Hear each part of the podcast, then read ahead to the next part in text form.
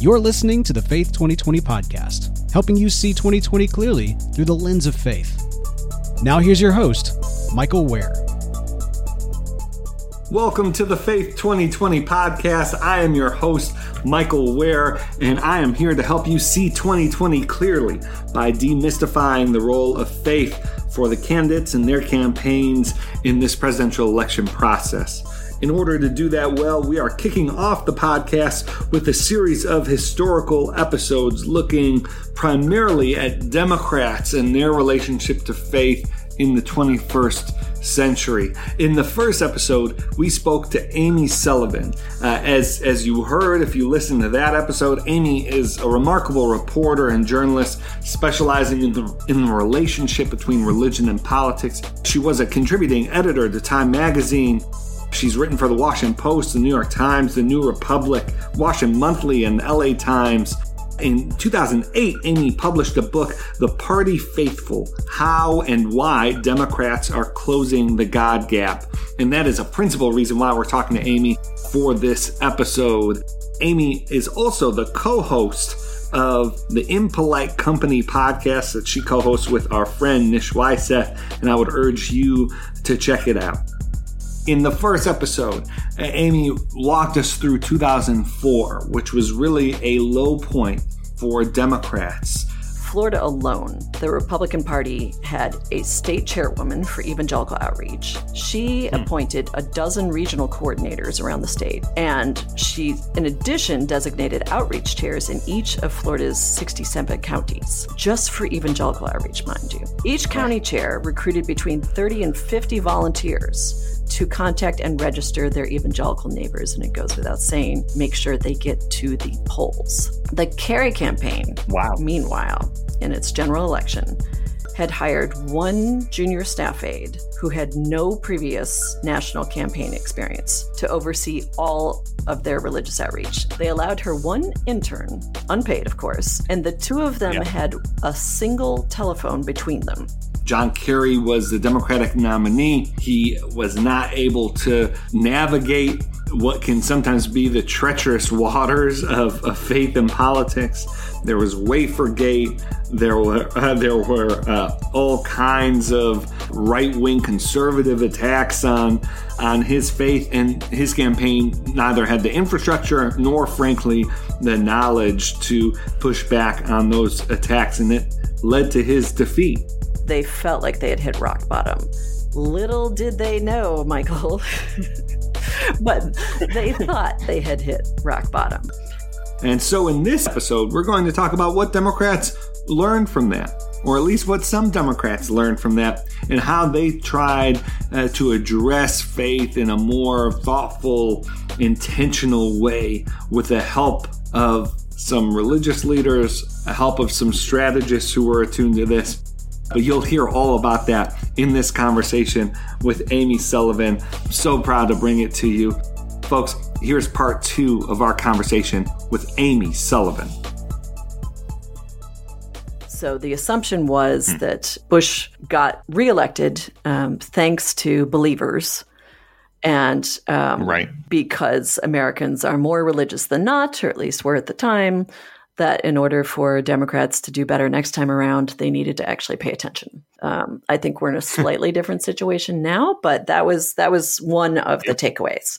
And so, yeah, sure. When a few people had some ideas and came to the congressional and Senate campaign committees with them for the midterms about how to try out some pilot projects in doing religious outreach and in actually, and this was, I think, the key, establishing long term relationships with right. religious voters and with religious leaders. For the first time, there were Democratic organs that were willing to say, okay, all right, well, we'll give you some money for that, or we'll let you work with our hmm. And it was really right. um, because they felt like they had hit rock bottom. Um, and so that mm. really is what accounts for um, a new openness towards other ideas. Huh. So that expressed itself like you said, through openness to work with candidates, this coincided with Rahm Emanuel being chair of the Democratic Congressional Campaign Committee, where, you know, sort of famously or infamously, depending on your perspective, uh, there was a an openness, and some would even say, you know, a concerted effort to using a certain terminology, having Democratic candidates running in districts that reflected those districts, and so that meant a surge of pro gun rights candidates. Also included a surge of candidates, Democratic candidates who were running as pro life or as culturally conservative voters. I think a, a sort of prototype example of this would be, you know, Heath Shuler, uh, the former football star who uh, who who ran in a typically Republican district and and won. But we saw, you know, dozens of these candidates get recruited, and many of these candidates are the ones that uh, this cadre of faith strategists were were working with. These were the people who knew that if they weren't doing some of this outreach, they to be able to win in their congressional districts. Um, Amy, do you have any sort of insight into like how how this actually what did it look like for a Democratic candidate to do it uh, to do you know more faith outreach than uh, had otherwise been done? I mean, was this voter guides? Sure. Was it radio ads? Yeah, what did it? What so did it some entail? of it was indeed, as you said, running a different kind of a candidate, and Rahm would have argued it was simply pragmatic. Why would you run a candidate right. who wasn't well matched for the district? But um, unfortunately, one of the lessons that I think came out of 2006, which was a very successful year for Democrats in the midterms, was it seemed to affirm the fears of people within the party who said we, hmm. we shouldn't be trying to reach faith voters because they assumed right. it meant you're throwing women under the bus. You're throwing marginalized people under the sure. bus. The only way to win is to run conservative candidates and why should we even bother winning that way? However, uh, what I would argue should have been one of the lessons to come out of 2006 is that you can run your same liberal Democratic candidate just a different way. And for that, I point to Michigan, which happens to be my home state, but I also did a lot of reporting there ahead of the 2006 midterm. And what I watched was yeah. the campaign around um, the the work around Jennifer Granholm's um, run for reelection right. there. So Jennifer Granholm, very popular Democratic governor, um, but at a time when the auto companies weren't doing great. And um, it was not a sure thing that she was going to be able to walk into a second term as governor. Um, she was very liberal, very outspoken. Um, but she, uh, you got to give her credit, was also willing to do things in a different way. And so was the head of the yeah. Democratic um, Party in Michigan at the time, who was himself not a religious guy, but he signed on um, for an effort that uh, Mara Vanderslice, who had served as John Kerry's single religious outreach person in 2004, and Eric Sapp, who was another Democratic um, politico, they put together a, mm-hmm. a, consulting arm and they had a, a plan that involved spending a year before the election going around the state and particularly the west side of the state, which is around Grand Rapids, um, much more conservative than the the east side around Detroit, and filled with lots of people yeah. in Reformed churches and people who had never had a Democrat, certainly not a Democratic candidate or somebody from the, the state party, sit down with them. but it it turns yeah. out that doing the shoe leather work of really just showing up at churches and saying can we talk to you and can you bring together 12 of your colleagues and can we just have you know morning coffee and conversation and they they had over the course of a year dozens and dozens of meetings, not trying to persuade anybody that, you know, the pro choice approach of a Jennifer Granholm was better than their approach, but just talking sure. and demystifying each other, humanizing each other. Hmm. And the, the goal of this was not necessarily to swing a whole bunch of previously Republican voting evangelicals to back Granholm. It was the hope right. that these pastors wouldn't get up in their pulpits the weeks before election day and preach that it was a Christian's duty to vote Republican, right. that Democrats were basically evil and it was your Christian duty to get them out of office. And if they were able to do that, it was a win. And fast forwarding, um, it worked. Yeah. It worked. They they had similar efforts among um, Catholic communities, some um, through voter guides, some uh, because there were some sisters in the Detroit area who phone banked. And if you're a Catholic and you get a call from Mary Catherine, yeah, Sister Mary right. Catherine, calling on behalf of Jennifer Granholm, it makes you think. Um, now, people can yeah. argue over whether that's appropriate or not, um, but that was that was one of the things yeah, that was right. going on. And at the end of the day, Jennifer Granholm ended up um, doing about 10 points better among white Catholics and white evangelicals statewide than she did four years earlier when she first won. And her percentage of the white evangelical and white Catholics votes um, was higher than Democrats got nationwide that year. Um, and yep. Mara and Eric did the same thing in Ohio with Ted Strickland running for governor there, and the same thing in Pennsylvania with That's Bob right. Casey running for the Senate, and had similar results. And all three of those states bucked the national trends, where there wasn't really a change at all um, in terms of where those more conservative voters of faith were willing to um, cast their ballots. Yeah. So so they showed up, they listened, they showed a real concern for voters, even if those voters were unlikely to to vote for them and grass tops leaders weren't likely to vote for them. I mean, as we pointed out, there is this debate that's, you know, healthy in the Democratic Party that is not new uh, between how big the tent uh, should and can be for candidates who hold different positions on different issues. But I, I, think there's that debate. It's important not to conflate that debate with just showing up. you know, so okay, we could have a we could have a side debate on whether having Heath Shuler in the Democratic Party uh, in, in the House was a was a good thing for the Democratic Party.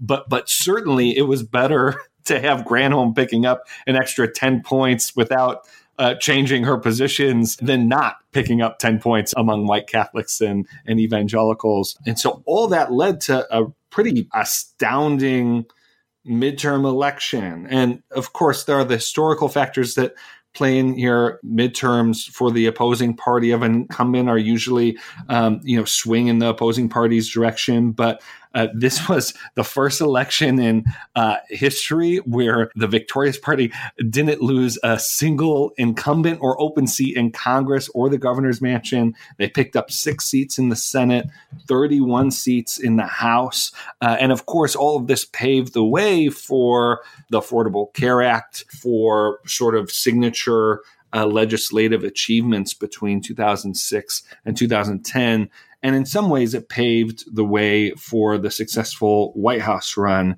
in in 2000. Absolutely, because it um, denied George Bush any victories in the two years that he. That's right. Uh, the last two years of his uh, administration, and it also um, was significant. You know, something that gets glossed over sometimes when we talk about, uh, you know, whether it helps to hire or uh, have a Heath Shuler in the caucus. Um, you know, you can argue whether that's better or worse, but um, I don't think a lot of Democrats sure. would argue that it's better to have Nancy Pelosi as Speaker of the House over a Tom DeLay that's at right. the time. Um, you're going to get right. to consider a lot of different kinds of legislation, and more importantly, you're not going to have to vote on um, the kinds of legislation that a Tom DeLay would bring up. That's that's right. That's absolutely right. And uh, this is a historical, sort of backward-looking uh, opening episode of the of the podcast. But what kind of lessons do you take from 2006 that that you think apply to 2020 and what Democrats are facing uh, heading into this reelection battle against Donald Trump?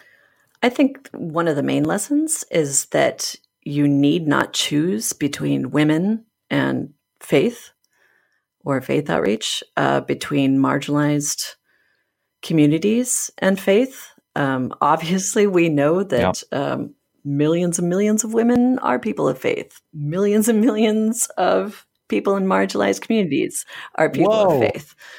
But more yeah. importantly, um, you can have a unapologetically liberal Democrat use kind of soft power methods um, to reach out mm. to religious voters. And I still don't think that is quite understood in most Democratic circles. I think um, right. uh, people bring so many assumptions to the table when they hear faith outreach or they think uh, targeting faith voters.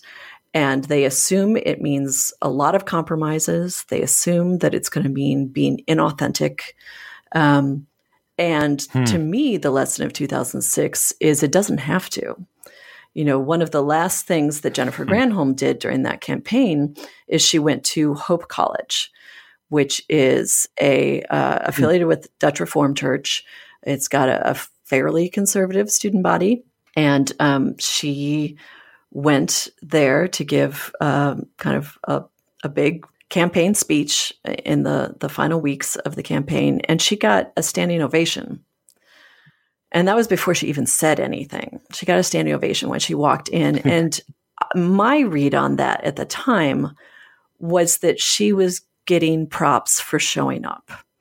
And I don't think yes. Democrats understand how much of the antagonism that's been fed on purpose by people not acting in good faith, um, whether it's within the religious right or within the Republican Party, has been easy um, to convince people of because Democrats don't show up to talk to a lot of voters. Yep. Um, and so it's easy to believe that they don't respect you and um, they don't like you and they, they wouldn't take your vote if you offered it to them um, because they're certainly not at your door asking to shake your hand and talk to you. Um, and there's no question that a lot of our religion has been tribalized. And I think it's so much worse now than it was 10, 12 years ago. Hmm. But I still think those general lessons apply. And if you don't have to shift over an enormous amount of resources from some other aspect of campaigning in order to have some people sit down and do this kind of long term relationship building. I don't understand why you wouldn't do it. Well, that's a wonderful note to end on. Folks, I would really recommend you follow Amy Sullivan's work. Uh, Amy is an incredible journalist for Yahoo, at Time, Washington Monthly. Amy, are there any closing thoughts that you have? Any ways that you'd like for people to uh, to connect with you? Well, I'm on Twitter at, at Sullivan Amy. It's Impolite Company podcast. Imp- and um, we are currently uh, kind of in between, but putting out a few episodes. Um, had a really good interview with journalist Steven Waldman. Oh, great. Um, in our most recent discussion about the kind of roots of religious history and religious religious freedom and religious liberty in America. Well, Amy, thank you so much for joining us uh, for the podcast, and uh, hopefully we'll be able to have you on again uh, as we get closer to 2020, uh, and we could talk about uh, the current day. I hope so. Great, thanks so much. Well, that concludes our two part interview with Amy Sullivan to open up the first two episodes of the Faith 2020 podcast. Again, we're so grateful to Amy for joining us. Check out her book, The Party Faithful How and Why Democrats Are Closing the God Gap. It'll help uh, give you more background and information on what we discussed in these two episodes. And then also check out Amy's podcast, the Impolite Company podcast that she co hosts with our friend Nish Weiseth. Well, folks, we've made it through 2006. In the next episode, we're going to talk about a man who has been important in my life, important in the story of the Democratic Party and faith. And of course, I'm talking about Barack Obama. My Christian faith then has been a sustaining force for me over these last few years. All the more so when Michelle and I hear our faith questioned from time to time. We are reminded that ultimately what matters is not what other people say about us, but whether we're being true to our conscience and true to our God. Seek first his kingdom and his righteousness, and all these things will be given to you as well. In the next episode, we'll talk about Barack Obama's rise, the way that faith was woven not just in his political rise, but even in his community organizing days. And we'll talk about that 2008 campaign and why it was so different when it came to Democratic uh, presidential campaigns and faith, and why it contributed to his success. Until then, this is the Faith 2020 podcast. I'm your host, Michael Wear, helping you see 2020 clearly through the lens of faith. See you next episode.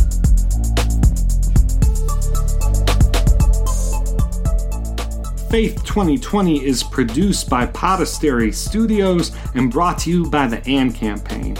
Learn more about the AND Campaign by visiting andcampaign.org. Our producer for the show is Bo York. Our guest this week was Amy Sullivan, and I've been your host, Michael Wear. Look forward to speaking with you again on the next episode of Faith 2020.